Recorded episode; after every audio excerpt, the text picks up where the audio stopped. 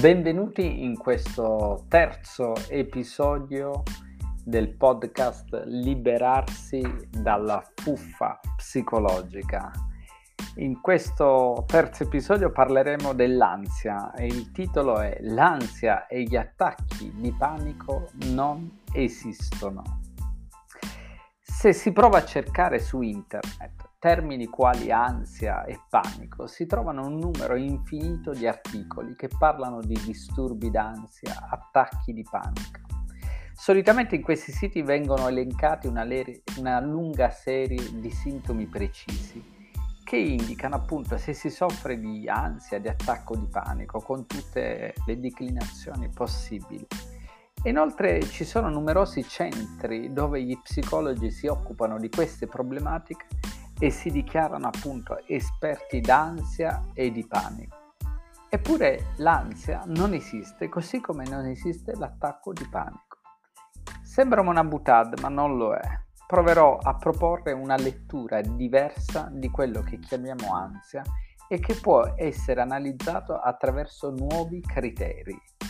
Proviamo a fare un passo indietro e vediamo cosa troviamo nella letteratura scientifica. Solitamente incontriamo subito una serie lunga di sintomi che vengono descritti per gli attacchi di panico. Basta pensare alla difficoltà respiratoria, alla paura di morire o impazzire, all'aumento della frequenza cardiaca, le palpitazioni, le sudorazioni, i vertigini, lo stordimento, tremori, brividi, o al contrario vampate di calore fino al terrore, all'angoscia e sensazioni che qualcosa di orribile stia per accadere.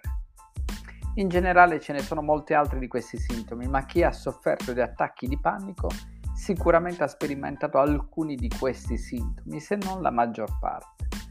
Eppure guardare l'ansia e al panico, eh, non sto differenziando molto le varie classificazioni, ma ora ci serve ben poco in questo modo, diciamo, guardare l'ansia e il panico in questo modo è controproducente. Diciamo che quando troviamo le descrizioni di, dei sintomi di panico, incontriamo subito una serie di affermazioni che incorniciano questa problematica sotto un'ottica medica. Difatti, tra le parole chiave troviamo malattia, disturbo, sintomi, diagnosi e l'elenco potrebbe continuare a lungo. Questa è una prima osservazione che teniamo a mente e vedremo tra pochissimo in che modo non serva a nulla. Abbiate pazienza un attimo. La seconda osservazione è che i sintomi li possiamo dividere in due gruppi, quelli fisici e quelli psicologici. Tra i sintomi fisici, appunto, abbiamo detto difficoltà di respirazione, vertigini, sudorazione. E tra i sintomi psicologici, terrore, angoscia, paura di morire o impazzire.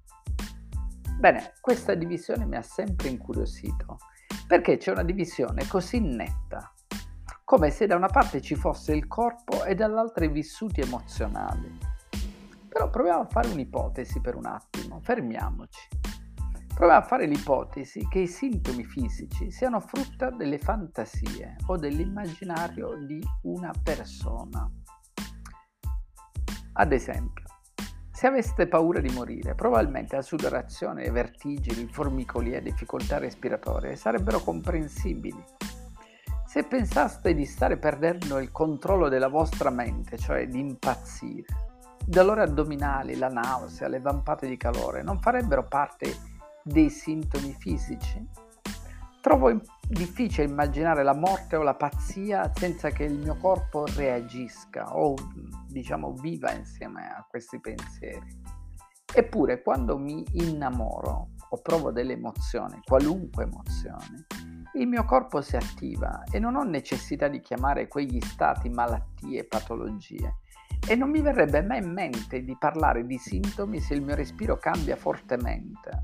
Provate a pensare a quando il respiro cambia per la rabbia o perché vi piace oltremodo qualcuno. Eppure, se ho fantasie di morte il mio respiro cambia e mi gira magicamente la testa, quelli diventano sintomi da curare. Arriviamo dunque al nocciolo della questione. Perché allora si hanno fantasie di morte o di perdere il controllo, di pazzia?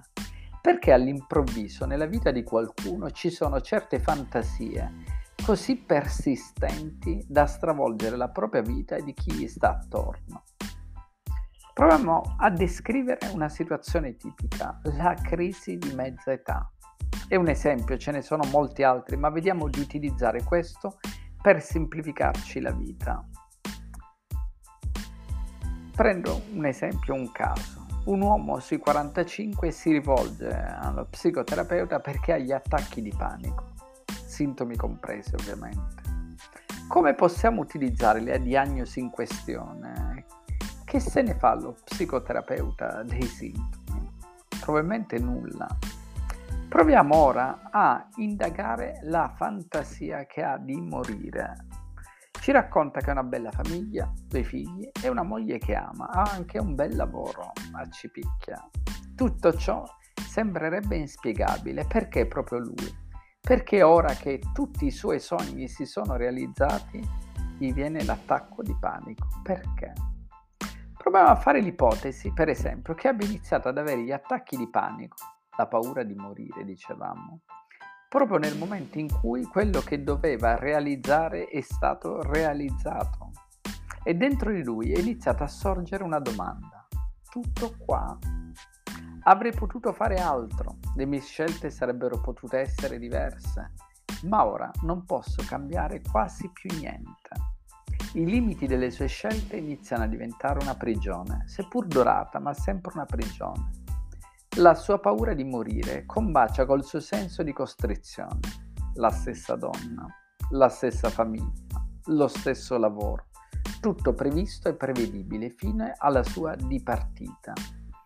Capite come questo vissuto sia il problema, non l'ansia o l'attacco di panico, non i sintomi uguali per tutti, ma il suo vissuto emozionale, il senso emozionale che attribuisce alla sua vita futura.